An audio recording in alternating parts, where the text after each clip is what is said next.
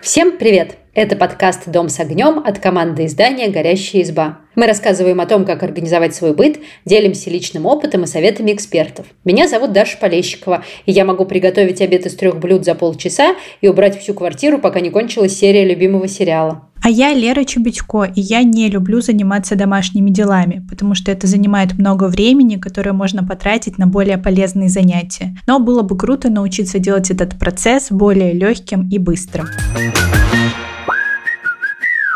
Студенческие времена мы с подружками любили смотреть одно шоу, где из девчонок делали настоящих леди, а потом выяснять, кто из нас настоящая леди. И выясняли мы это путем этикета, что, на мой взгляд, несусветная глупость. Но какая-то доля сомнений в этом все-таки есть. И сегодня мы хотим обсудить правила этикета за столом и поговорить о том, а нужен ли вообще этот домашний этикет. Я тоже хочу начать с истории. В общем, я училась э, в экспериментальном гимназическом классе обычной школы, и у нас а, в младшей школе были уроки этикета. О. Ага, нам там рассказывали э, всякие правила, ну, из серии, что э, мужчина не может сжать руку в перчатке, нужно сначала ее снять, а вот женщина может оставить перчатку. А еще там было, знаешь, какое-то сложное правило, в общем, если встретились две пары, дама с кавалером и дама с кавалером, они в каком-то очень сложном порядке должны здороваться друг с другом. Да-да-да, я тоже я не про это слышала. эту историю, но это очень смешно.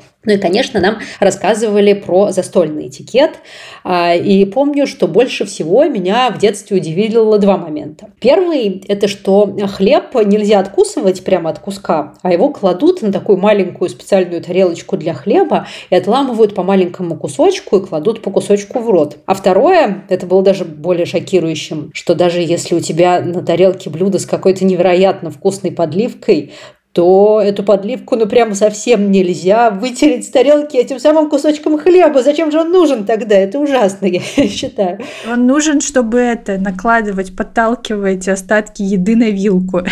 Нет, так тоже нельзя, потому что по правилам этикета нужно есть ножом и вилкой. Я, кстати говоря, этот урок я тоже прекрасно помню. Нам учитель, у нас мужчина вел этот предмет, с такими мхатовскими паузами рассказывал, что дети, ни в коем случае нельзя помогать хлебом складывать еду на вилку, и мы такие, знаешь, онемевшие второклассники, а как же так, как же? Говорит, ну как же ножиком? Такая вот история. Я тебя послушала и поняла, что я вообще не владею этикетом и правилами этикета. Но на самом деле, вот если говорить о моем знакомстве с этикетом, то оно ограничилось тем, что когда-то в детстве я сидела в ресторане с бабушкой и дедушкой, и они сказали, что мы с братом плохо едим, потому что мы не умеем пользоваться ножом и вилкой. И что нам нужно срочно научиться пользоваться ножом и вилкой. И вот это был мой первый и последний урок этикета. Ножом и вилкой я пользуюсь прекрасно, но хлебом подталкиваю еду к себе на вилку. Потому что если вкусно, ну блин, и хлеб сразу вкусно становится после этого. Да, я с тобой согласна. Слушай, у меня, кстати, тоже есть байка про нож и вилку. Я тоже отлично умею пользоваться ножом и вилкой, причем делаю это с раннего детства. У нас как-то в семье так было принято, что даже если мы просто садимся, ну, не, то есть не какой-то званый обед или ужин, а просто мы садимся за стол, мама всегда всем давала ножи и вилки, соответственно, я всегда умела есть, ну, не всегда, сколько я себя помню, я ем ножом и вилкой, и я не умею по-другому. И один раз это мое волшебное умение поставило меня в неловкую ситуацию. Нас с мужем, тогда, кажется, еще будущим мужем, пригласили э, на свадьбу э, друзья, а свадьба праздновалась в такой деревенской столовой. И там были классные повара, и все было просто невероятно вкусно. Стол ломился от каких-то, ну, таких, знаешь, советских угощений, когда ну, в блинчики завернута какая-то начинка, они так мешочком да, сделаны. это вот, прекрасно. Вот всякого такого. Но засада была в том, что там почему-то не было ножей, были одни вилки. А я была, ну я же на свадьбу пришла, я была в нарядном платье с прической, и я понимала, что половину блюд, которые поданы, я просто не смогу съесть одной вилкой, они будут у меня на коленках, я не смогу их разрезать, я вот этого всего не умею, я не привыкла так есть, и я блюдо выбирала, прям сердце кровью обливалось, когда я решала, смогу я вот это как-то аккуратно разделать одной вилкой или придется отказаться. В общем, до сих пор, с сожалением, вспоминаю эту свадьбу, сколько вкусного было не съедено тогда из-за моих вот таких замахов замашек. А салфеточку на колени постелить, чтобы не запачкать. Почему-то мне не пришла эта мысль в голову, не знаю почему. Кстати говоря, вот это правильно. Салфеточку на колени стелить можно, а вот заправлять ее вот так вот за ворот, как нагрудник, нельзя. А я еще, знаешь, с детства запомнила фразу, которую услышала, что курицу и рыбу едят руками. И как бы и все. Если как-то так получается, что нету ножа и вилки, то я могу поесть руками, в принципе. Но с другой стороны, я всегда ем в компании людей, которые не очень заморачиваются по поводу правил этикета, и вряд ли меня осудят за то, что я там, о боже мой, не дай бог, куриную ножку взяла в руки, а не порезала ножом и вилкой. А вообще мне очень нравится наблюдать за таким, ну, знаешь, высоким а, этикетом ну, в фильмах или в сериалах. Например, в «Аббатстве Даунтон» всегда очень красиво едят, накрывают на стол. Я прям во многом ради этого смотрела этот сериал. А еще я часто вспоминаю сцену из «Титаника», где э, Кейт Уинслет советовала Ди Каприо просто начинать с крайних приборов, когда там было куча каких-то а, вилочек. И это все интересно, и, конечно, кажется, большинство людей совершенно не понимает, как всем этим пользоваться, uh-huh. потому что это нам особо не надо. И некоторые правила, ну, в такой вот в быт обычных людей не особо вписываются. Ну, например, есть вполне ну, объяснимое удобное правило, что люди за столом должны сидеть ну, достаточно свободно, чтобы не задевать друг друга локтями, чтобы можно было удобно разместиться. Но когда речь идет о семейных праздниках, когда собираются все бабушки, тетушки, друзья семьи, со всей квартиры стаскиваются стулья и табуретки, чтобы всех рассадить, ну как-то речь об этом не идет. В тесноте да не в обиде уместились, и слава богу.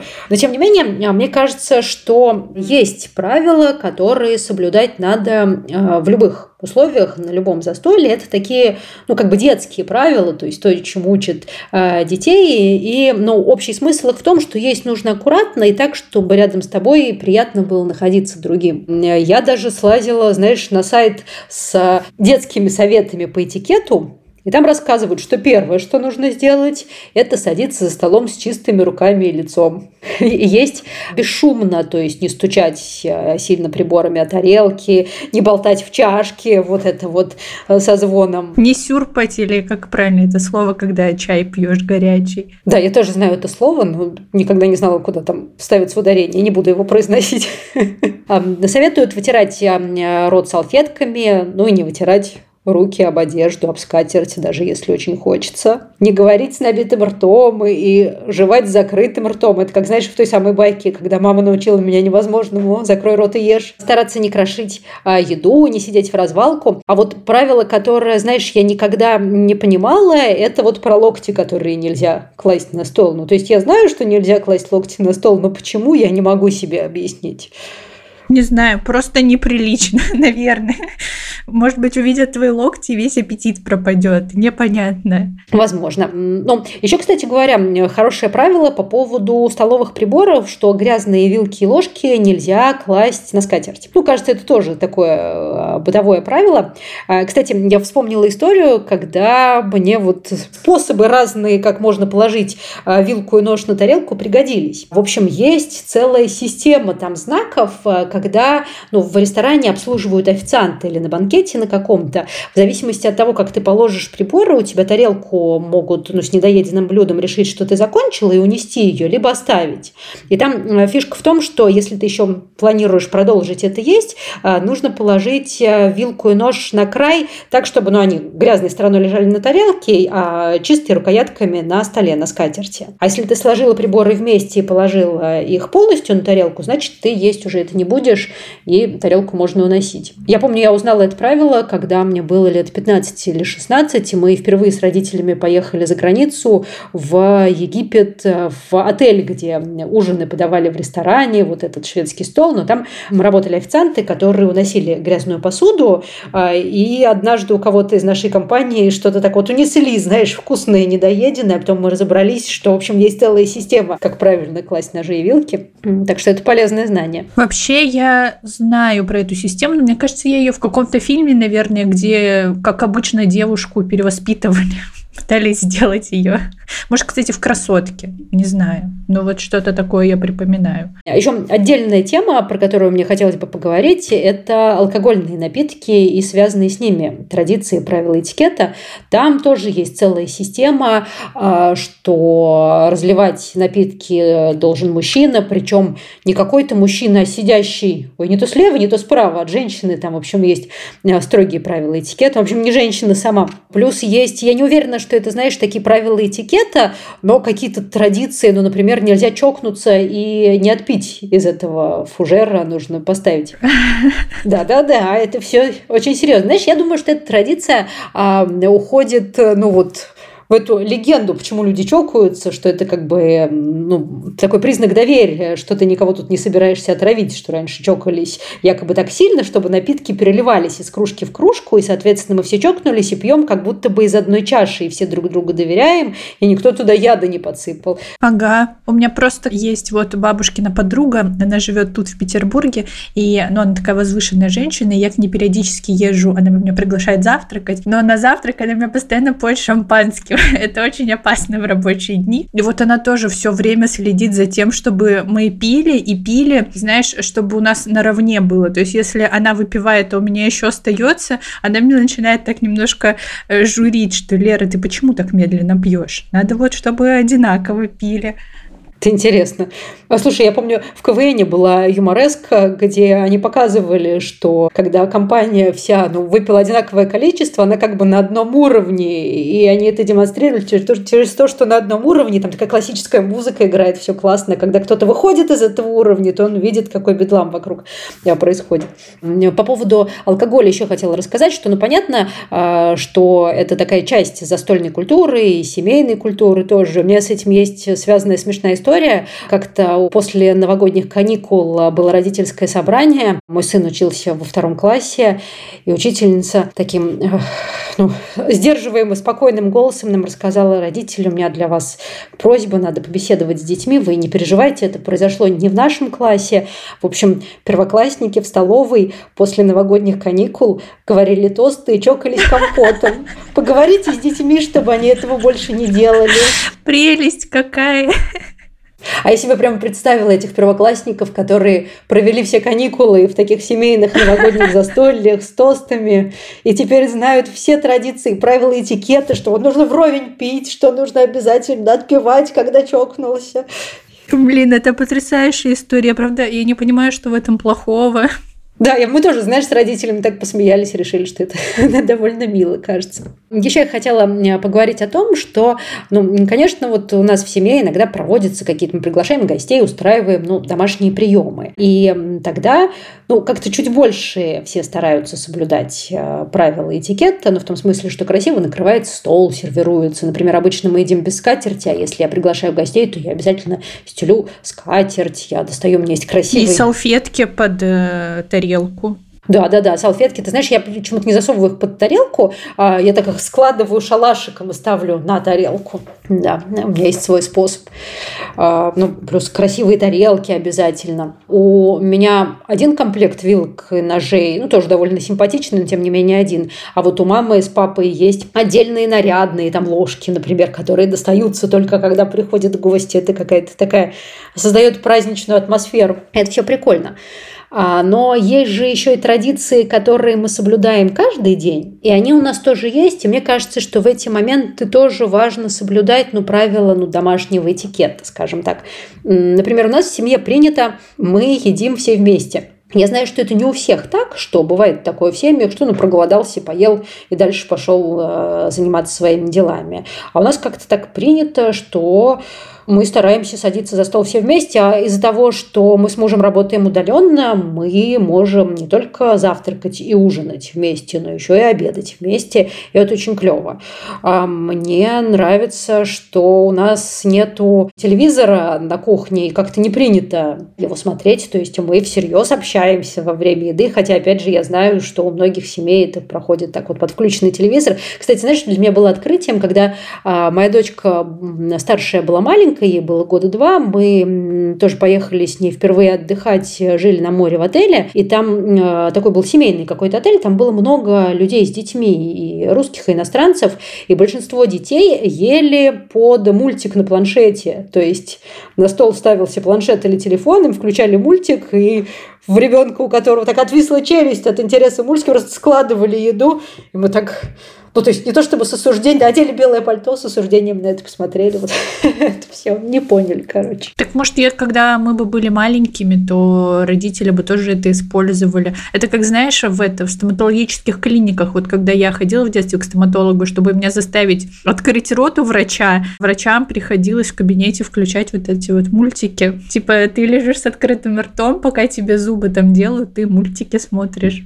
Да, вот это прекрасный способ. Ты знаешь, я в детстве ходила еще в стоматологию в период до мультиков, поэтому я как это хватанула все ужасы стоматологии ужасно. Это все не люблю и боюсь, и честно завидую всем современным детям, которые не боятся лечить зубы. Так, ну ладно, вернемся к столу. Я хотела еще поделиться. У нас, знаешь, я не знаю, какое это имеет отношение к правилам этикета, но у нас есть наше семейное правило этикета, которое мы стараемся неукоснительно соблюдать.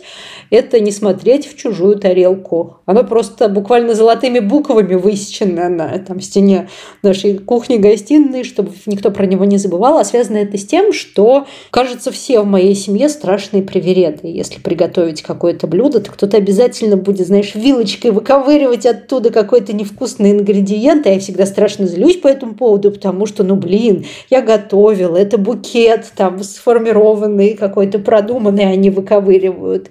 И, в общем, чтобы не злить и не расстраивать друг друга, мы решили, что каждый в своей тарелке делает, что хочет, и выковыривает, как ему нравится, раскладывает кучками, и вот это вот все, и никто не лезет и не смотрит, кто как туда обращается общается со своей едой. Лера, а у вас дома как было принято есть, когда ты была маленькая? Мы вообще, кажется, никогда в будние дни не ели все вместе, потому что мы просыпались в разное время и приходили там тоже в разное время домой типа папа приходил вечером, а мы с братом еще там на тренировках были, и как-то, ну, в будние дни мы все ели, вот как ты рассказывала, кто когда проголодался, тогда и ел. Но на выходных это были вообще мои любимые дни, потому что мы завтракали и ужинали все вместе, но ужинали мы всегда под телевизор, но, в общем, это как-то с детства так повелось еще, когда мультики выходили на дисках, на DVD-дисках, и папа специально купил DVD-проигрыватель, и мы вот по выходным всей семьей смотрели мультики. Я помню, как мы впервые посмотрели Шрека,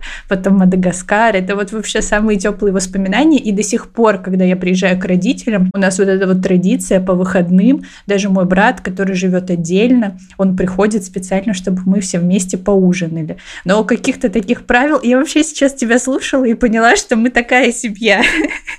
Не аристократичная, потому что, а, например, вот э, я знаю, что правило нельзя есть своей вилкой из общей тарелки, а мы можем так делать, но, наверное, потому что мы семья, и нам как бы на это все равно. А вот э, с моими друзьями у нас есть традиция, что если мы остаемся друг у друга ночевать, то мы не завтракаем самостоятельно, мы дожидаемся, пока проснутся все, и потом только все вместе завтракаем. Но вообще, как будто бы совместные приемы пищи это что-то такое объединяющее, вещи, э, что-то, что я очень люблю. Вот для меня, наверное, самые такие теплые моменты это вот совместные приемы пищи, потому что я люблю есть, и я люблю э, друзей. Вот э, все вместе объединяется. Ты знаешь, у меня тоже ну, исключительно теплые воспоминания, связанные вот с разными такими праздничными э, семейными э, застольями, и мне они кажутся гораздо более уютными, чем походы куда-то в ресторан. То есть, ну, конечно, бывает такое, что на празднике мы собираемся где-то, но вот домашние застолья – это такое ни с чем не сравнимое удовольствие, причем независимо от того, принимаешь ты гостей или идешь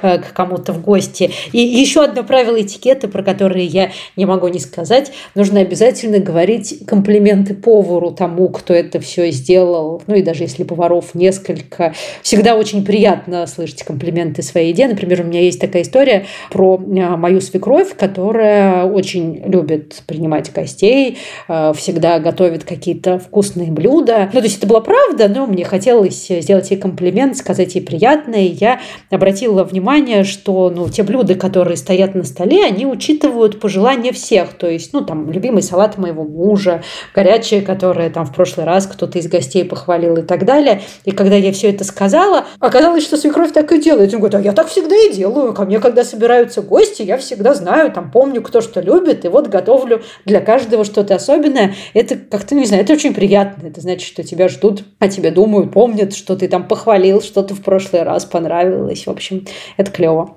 Да, у меня это очень теплые чувства вызывает эта история. Не знаю, прям ми-ми-ми. Слушай, еще один момент, который мне хотелось сегодня обсудить, это такие правила, которых, ну, в моем детстве во втором классе на уроках этикета еще не было, потому что не было смартфонов. А сейчас, когда у всех в кармане телефон, на который постоянно приходят э, какие-то сообщения, кажется, что появился дополнительный пласт э, застольного этикета, связанного с телефонами. Например, дома у нас тоже есть такое правило, что мы телефонами за столом не пользуемся мы их куда-то кладем, едим а, без них. Ну, понятно, что если бывает такое, что нужно ну, оперативно ответить на какое-то сообщение а, или на звонок чаще, сообщения это, как правило, все-таки терпят, там, не знаю, 15-20 минут, которых нужно, чтобы поесть. Еще есть такое правило не класть телефон на стол. И тут я, с одной стороны, согласна, потому что, ну, кажется, что они мешаются, на них можно что-то пролить и так далее. А с другой стороны, я знаю ну, такую всеобщую зависимость и желание быть на связи, а сейчас я еще, знаешь, по другую сторону баррикад. У меня э, там дочка, которая 12 лет периодически куда-то ходит одна сама, и я знаю, как это волнительно, когда она целых, не знаю, три минуты не отвечает на мой звонок, и я не знаю, что с ней происходит.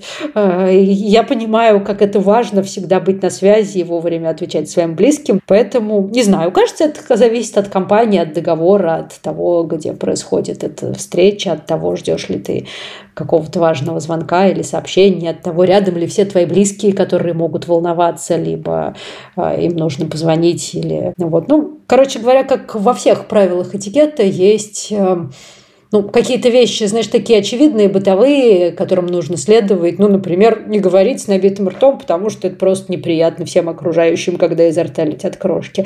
А есть какие-то вещи, которые можно ну, как бы подстроить под компанию. Например, вот ты сказала про еду из общей тарелки. Но когда собирается там большая компания друзей, э, я не буду брать салат там своей вилкой из общей тарелки, а когда мы едим вчетвером только моей семьей, мы иногда начинаем, ну что, салат можно есть из салатника? Да, можно, и все там из салатника. Ну вот да, мне тоже кажется, что когда ты дома с близкими, ну зачем строить из себя там какого-то аристократа?